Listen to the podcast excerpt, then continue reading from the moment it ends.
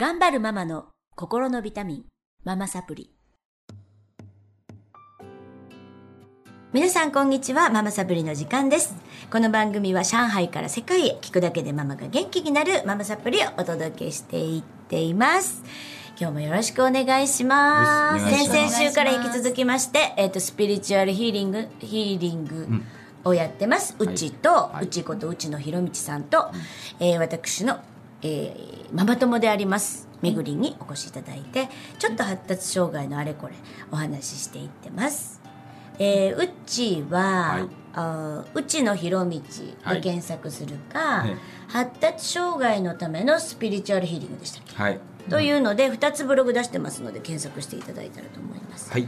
それで。私も、えっとオンラインスクールができてどこでも学んでいただけるオンラインスクールを、あのー作りました。私が欲しかったので、えー北京上海と子育てする中でね、はい。あのーどっか行かなきゃ学べないってちょっと難しいものがあって、ちっちゃい子供がいたり、うん。働いてたり、はい。地方にいたり海外にいたり、はい。そういうお母さんが聞いていただけるように作ったのであのぜひぜひブログの方からアクセスしていただくとプレゼント動画からあのオンラインスクール入っていただけますのでぜひご覧いただけたらと思います。ということでね、えっ、とちょっと先週から白熱しておりますが、はい、うん。えっ、と診断するべきなのかそそれですよね。うん。しないべきなのかウッチーさんどう思われますか、ね。うん、発達障害かもしれない知れない。ってグレーってねよく、うん。思って、ね。うちの子はもしかしてって言った時にそういう話が必ず壁としてあって、はい。ね。相談されるんですよ僕。あはいやっぱり。相で談されるこれねなんかね身も蓋もない結論から先に言っちゃうと、うん。どっちだって結論であの発達障害だろうがグレーゾーンだろうが普通の子だろうがお子さんはお子さんでしょっていう、うんうん。そ私もそう思う、それが結論で。一 緒。あ握手してます、うん。なところはあるんですよね。うん。ただえーっとどっちにあるしても受け入れられるっていう中でその診断が下ったことによるなんか納得感がある人ってい。ますよねそうそうそう。私それで楽になりましうん。たあの母がね。そうであれば受けた方がいいよね、うん、それなんかあの、なんだろう。怖いものの蓋を開けるようなところがあってあうんうん。要するに受け入れがたいと思ってるから診断を迷ってるっていうのはきっとあると思うんですよね。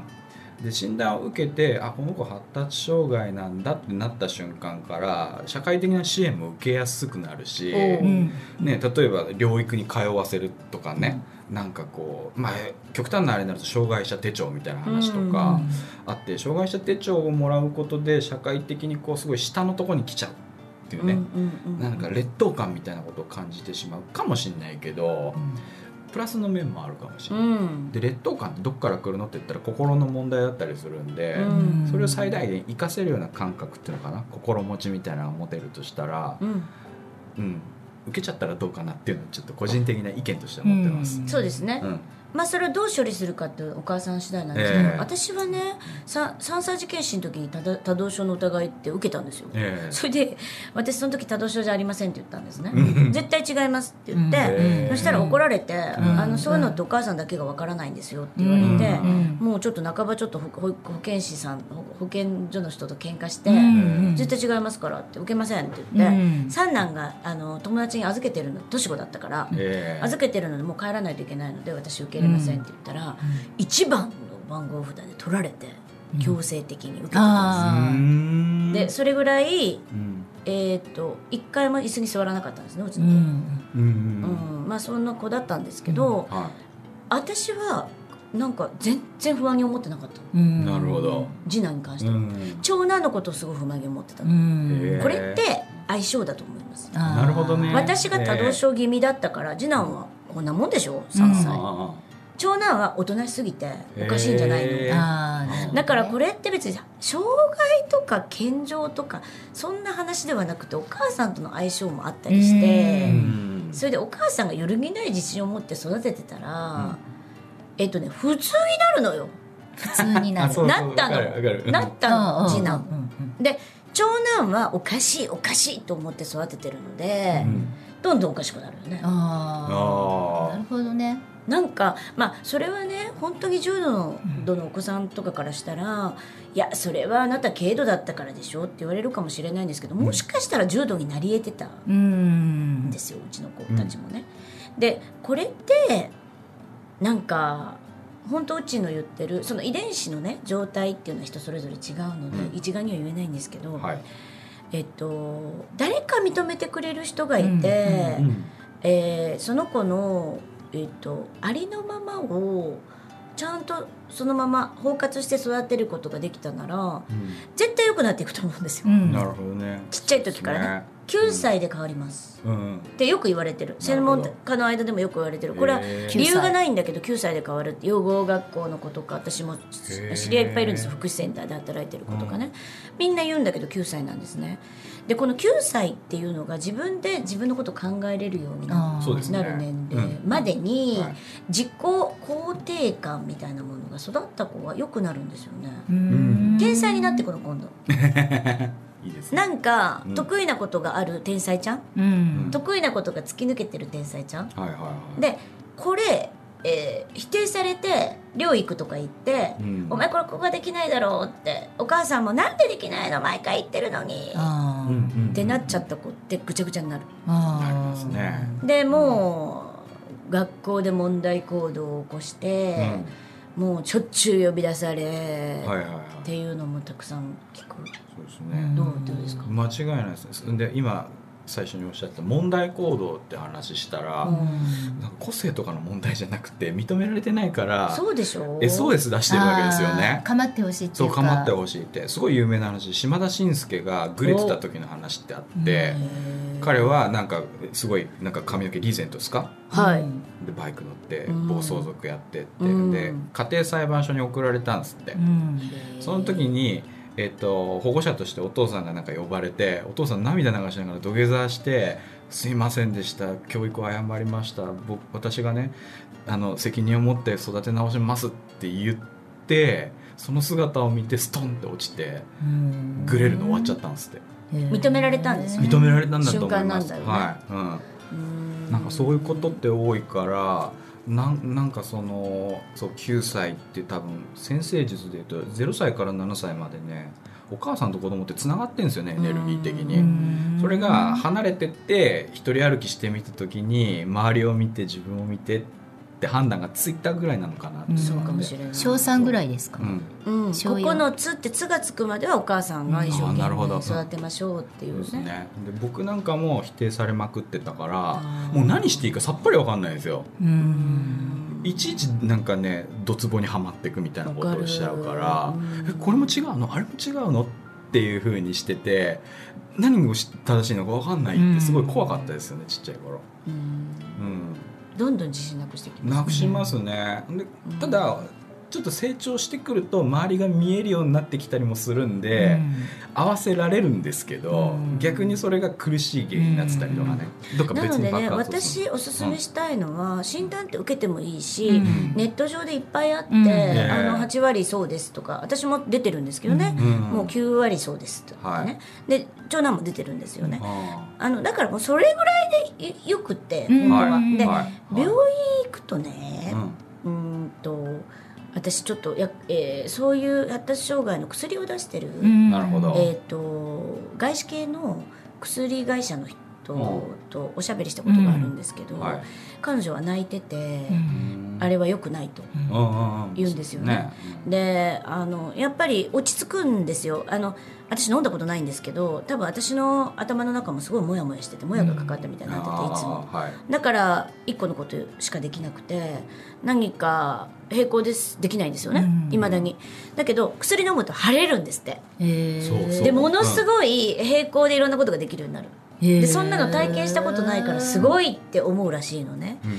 だけど常用性があってやっぱりそれをしてない時廃人みたいなないとできなくなっちゃう。だからそれを服用させるのは怖いって言ってて、うん。でその薬を売ってるんだけど、えっと、売りそこにいる自分が嫌なんですって相談を受けたことがあって泣いてたのへねだから薬会社の人がそういうふうに言う薬ってどうなんだろうって私は思うし、うん。そこまでして普通に 合わせて生きることにね。何の意味があるのかと私は思うので、うん。これ選ばれるのはお母さんだと思いますが、あの普通に多分愛情を注いで育てたら、うん、天才にもなりうる子たちだなってそうですね。思うんですよね。それね薬の話一個面白い話があって、うん。ある子が薬を飲んだ時まさにおっしゃってる頭が腫れたんですって、うん。えこんな感覚でみんな生きてるのっていうので驚いたんですって、でもそういうことなんですもんね、うん。